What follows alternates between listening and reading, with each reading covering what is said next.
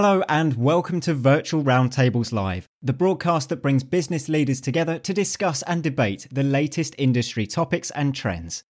Now over to today's host.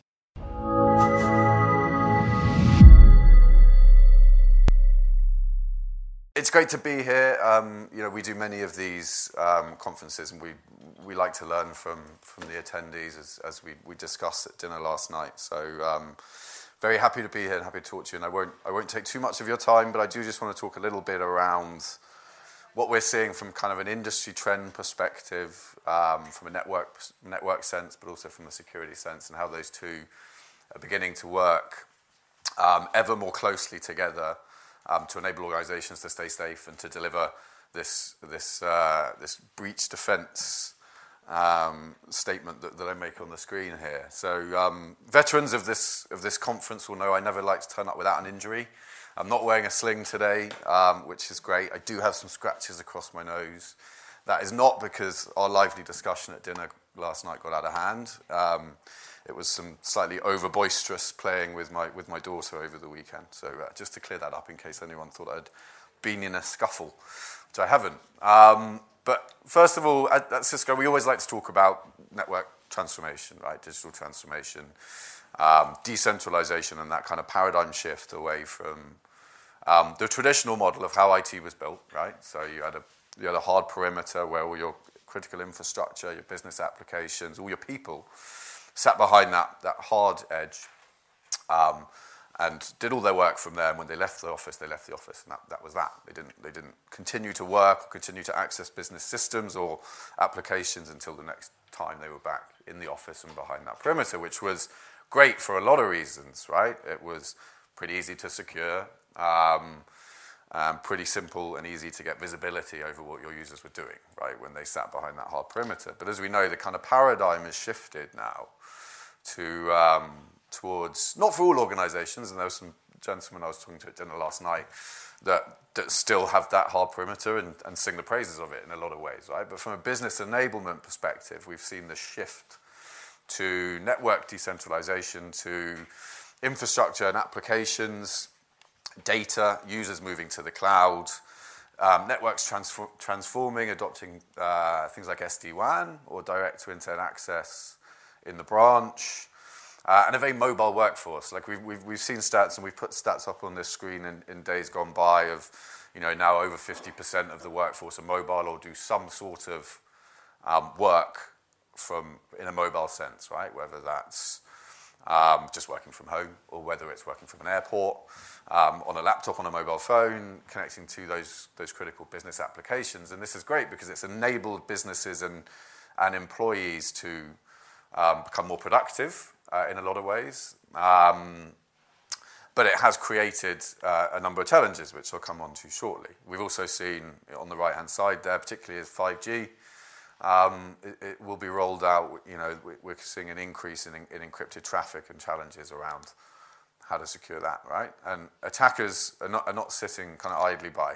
Um, and here's a real kind of simple slide right? Um, but this is what the data tells us. That obviously the internet is the number one source of attacks that we're seeing. Email is the number one attack vector, and the endpoint is the number one target for attacks. And that endpoint thing, I think, is as a part of that transition um, to, to remote workforce because if you're not controlling what, what's going on on that device and what that device is accessing when it's off the network, it incre- significantly increases that chance of compromise. And if that endpoint can then be brought back onto the network, which often they are, as we see. Um, you know, those infections uh, can spread. Um, so, um, what we've done in the past, and uh, sorry to take a step back, there's read an estimate the other day that said that the, estimation of cybercrime damages or the kind of the measurable impact of cybercrime globally on organizations is estimated in 2021 to be $6 trillion, um, which is quite some business, right? And we know that the, the attackers, it, it, it's a, um, it is basically a job for them, right? It's an income stream. That's what they're there to do. They're there to extort. They're there to, um, to drive revenue streams from the malicious behaviors that they're enacting. So what we've traditionally done as an industry is thrown money at the problem, right? So we've bought a new tin or a new service to solve a new problem. Um, we've seen an, a huge um, growth in the number of security vendors out there and the number of security vendors addressing supposedly different problems, right? So what, what we, when we talk to organizations, what we hear is that on average, they're managing 75 different security tools. Most of the time, that most of those tools been delivered by, um, delivered by different vendors. Um, and they're not integrated, right? They're not talking to each other. So these are stats from talking to customers. 91% of our customers think that integration of their security tool sets is becoming a big challenge, right? And so just to kind of talk a little high level around those challenges that we're seeing. So with all those tool sets and with all those um, you know, shiny new services and companies you know, offering blocking, blocking, blocking, we're still seeing mal- malware and ransomware outbreaks in organizations. We're still seeing as those networks have decentralized and gone to, to mobile, um, mobile and direct internet access, we're seeing that create gaps in visibility and control uh, and coverage of the security tool sets that organizations have traditionally had in place. Um, and back to that point about the volume and complexity of security tools, um, this is something we hear from, from our customers all the time.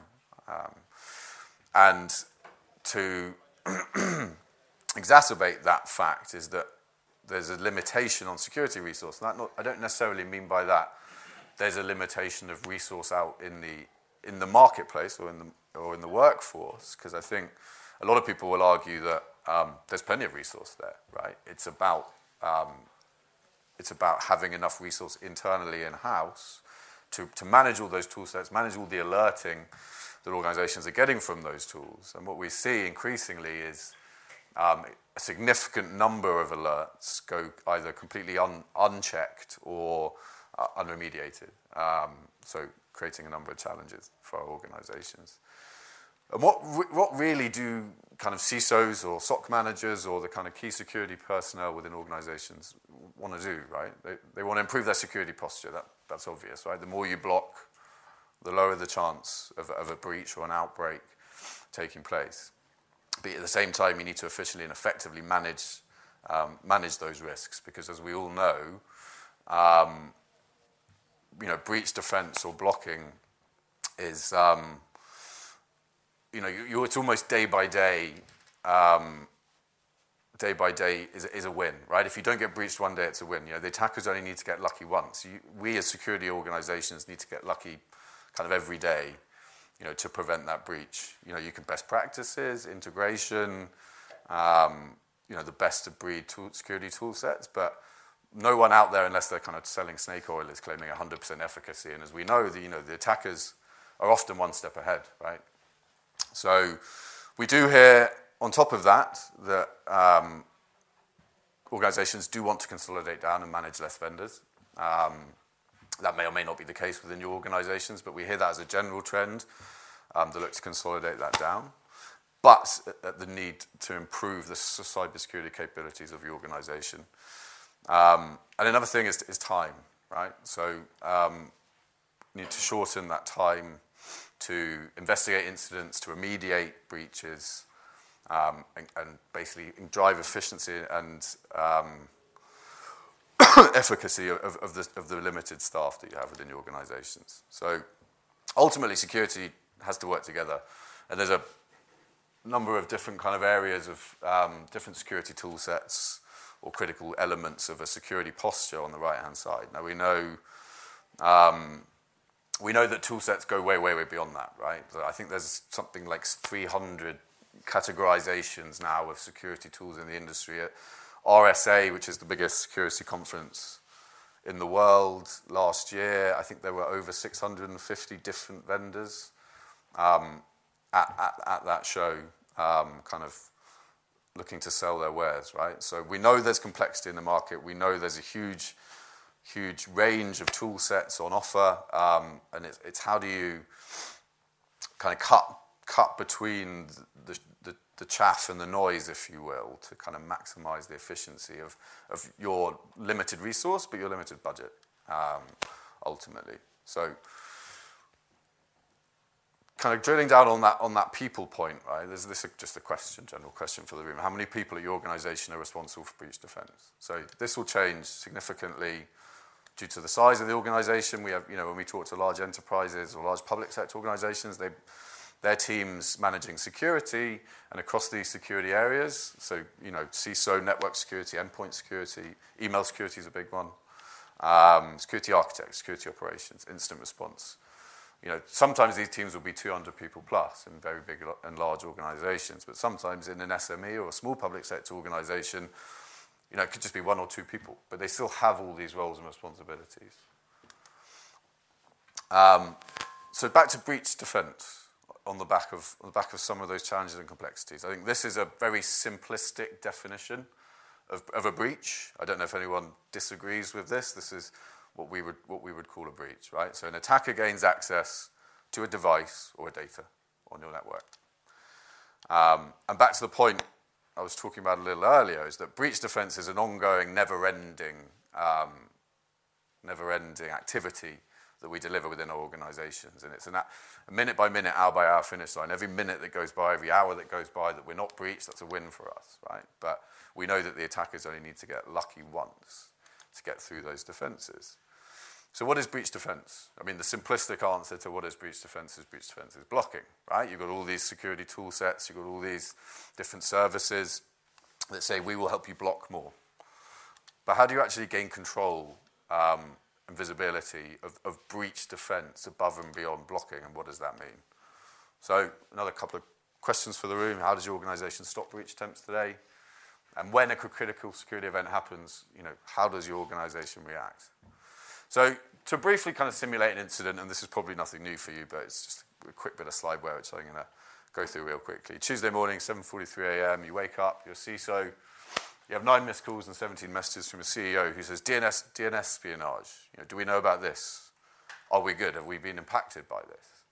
You know, how, do we, how do we answer our CEO with 100% confidence on that question? So you go to your different organize, you know, elements within the organization. You go to your CISO, you know, he or she talks down, goes to the network security, goes to the firewall, goes to the endpoint, goes to the email, goes to security architect. Um, you know, and all, are these people talking to each other? And are these tool sets within the organization talking to each other? Are they integrated?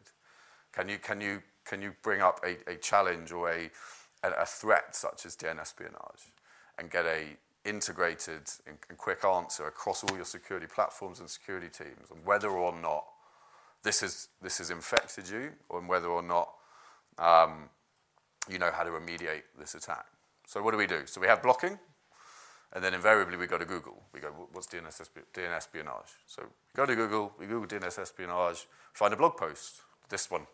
Just so happens to be a Cisco Talos blog post, but, and I'll come on to Talos later if people don't, don't know what I mean by that. But you know, so we need to study multiple blog posts. We need to, we need to read up a lot of information about what DNS espionage is, um, there's a lot we need to know. Um, and maybe at the bottom of this blog post, you know, there's some threat intel around DNS espionage. So some, some threat hashes, some domains, you know, servers, command and control callback servers it might be calling back to. Um, but then we go to our different consoles, right? So we go to our email console, we go to our um, firewall, we go to our endpoint, we go to our web gateway, um, anything else we might have within the organization. And all these different consoles are going to have different opinions, right? And again, it comes back to that point. Are these teams able to talk to each other? And is the architecture able to talk to each other at the back end or the front end to actually understand, you know, whether this threat is in the organization and if it is, whether it's spread, um, and how we remediate that.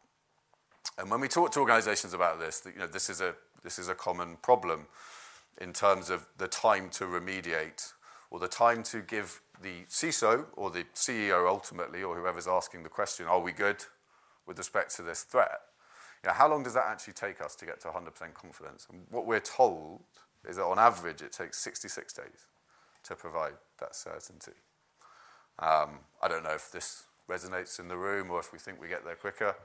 Um, but this is what we're told in industry. So if we go back to that breach defense equals blocking, how do we actually add um, that confidence um, and certainty around where we are with respect to any given threat.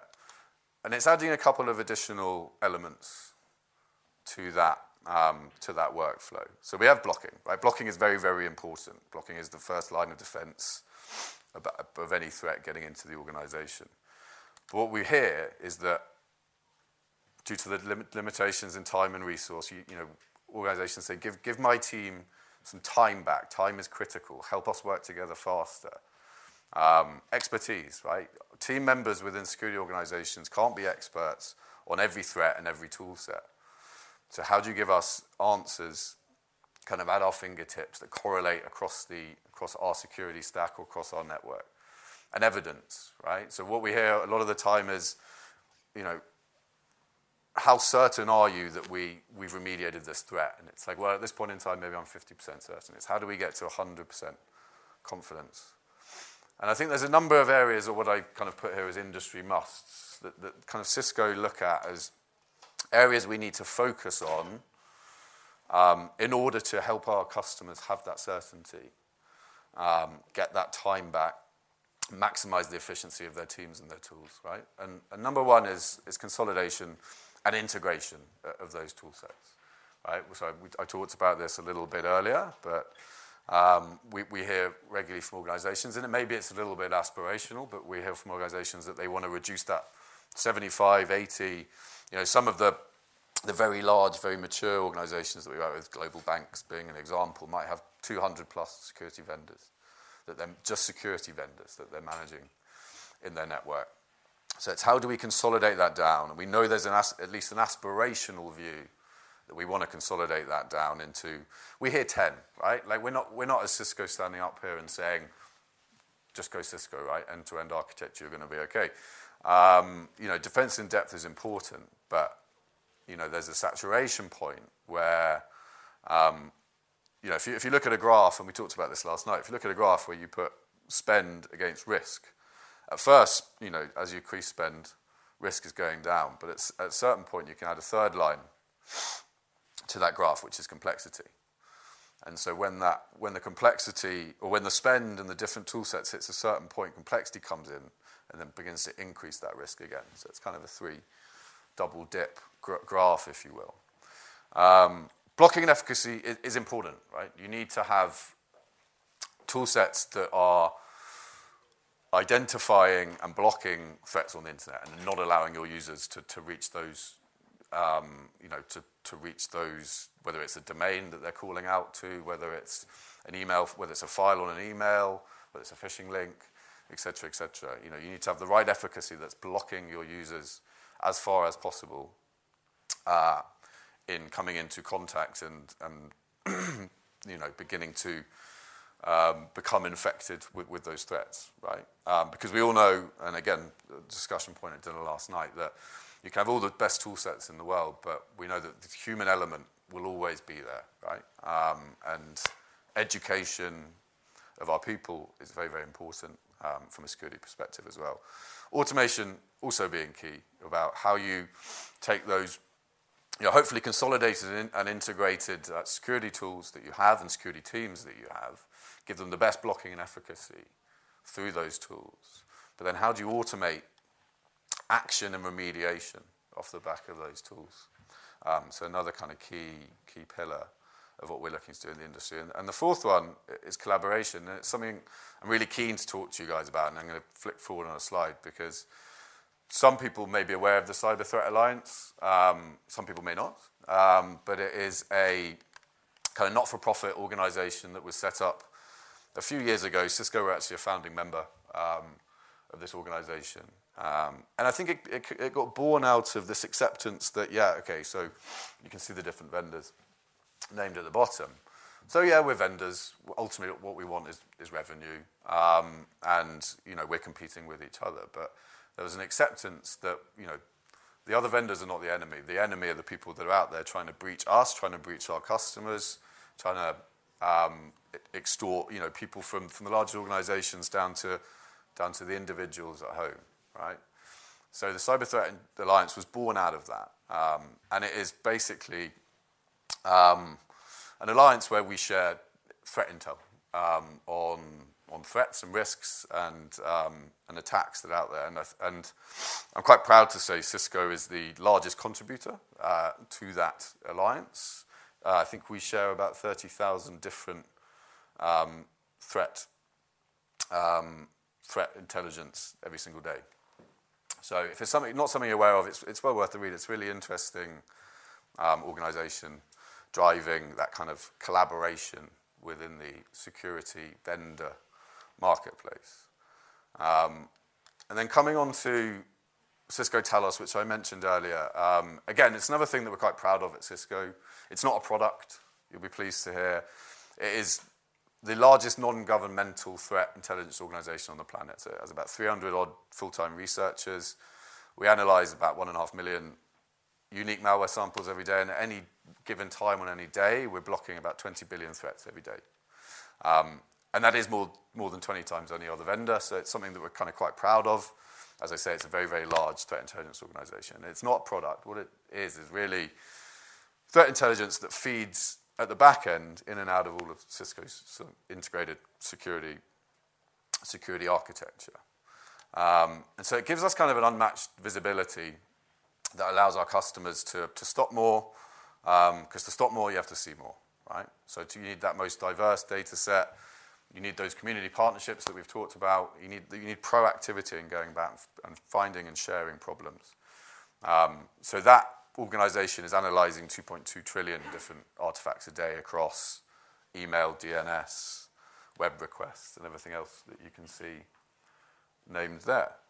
Um, and that intelligence has to be actionable, is the, is the next point, right? So that intelligence is feeding into Cisco's security architecture. As, as most people are probably aware, Cisco spent quite a lot of time and quite a lot of money trying to uh, establish itself as um, you know, as as, a, as a security vendor in the marketplace. I think, you know, historically we've been looked at as a, as a very good networking, um, you know, collaboration, telephony um, vendor. But we have built this um, through quite significant investment, both in acquisition, but also um, in engineering and development at the back end. Um, what is, I think, now regarded as the biggest um, security vendor in the world. So, and Talos is, and that actual, actionable intelligence that comes out of Talos is a critical element to that and to that integration piece that I talked about earlier to give rapid coverage and analysis and context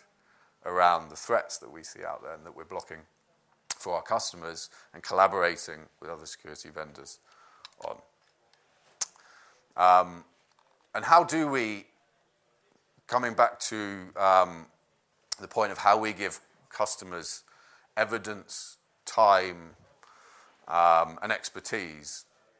And this is the last thing I'm going to talk about from a Cisco perspective. But we, a few years ago, we, we, we looked at our integrated security architecture, which at the back end was fully integrated, had Talos feeding in and out of it, and was providing excellent efficacy and blocking for our customers. But there was no front end integration. And what we were hearing from customers was we need a single pane of glass where we can investigate, um, remediate, and, and, automate that remediation from the threats that we are seeing. And so we built something called Cisco Threat Response. Um, and if there will be people out on our stand later kind of demoing how, through that DNS espionage um, threat uh, kind of attack that I talked through earlier, you know, demo how actually Cisco Threat Response can really help you um, in, in kind of unifying detecting, remediating, and enforcing in a much quicker, much more integrated fashion. But fundamentally, um, Cisco Threat Response is, is free. Um, with it requires investment in Cisco security toolsets, obviously. But what it does is it it gives you a single pane of glass to, see how see whether or not a threat or any um, file or domain or any other kind of potential indicator of compromise, whether or not it's been seen on the infrastructure, whether or not it's been blocked, and then take action from that tool set um, to enforce remediation. So what we've seen is it's with our customers that use it, and it's actually, again, it's not a product, it's kind of free, but it's been the fastest uptake in Cisco's um, security portfolio history in terms of our customers that, are using this tool um, to achieve some of those critical elements of breach defense that we've talked about. So just a recap on the kind of capabilities of CTR. It's that single console for kind of rapid triage and response. um, gives, you a, full picture um, of, of, the threat landscape and, and, the organize, and the impact on your organization. Um, you can create documentation out of the tool. It leverages multiple APIs for automation. Um, and it allows you to actually manage those incidents and take action from the tool itself across your Cisco security toolset. So a couple of quick quotes that we have from customers around you know, the effectiveness of CTR. Um, you know, some of those things I've just talked about, about how you, know, you can push actionable intelligence out enterprise-wide in seconds uh, and increase remediation time and investigation time. So that's really where I was going to leave it, actually. Um, as I say, you know, there's a huge number of Cisco security tools that I, wasn't going to bore you with today, but we are kind of out on the stand outside um, if anyone would like to learn more about CTR um, or so, any of the tool sets that I have put up here um, on the last slide, but that feed in and out of CTR and allow you to give you that time, that um, efficacy, um, and that evidence within your organizations about whether or not it's a threat that you're just worried about might have impacted you or whether you know that you've been impacted by a threat.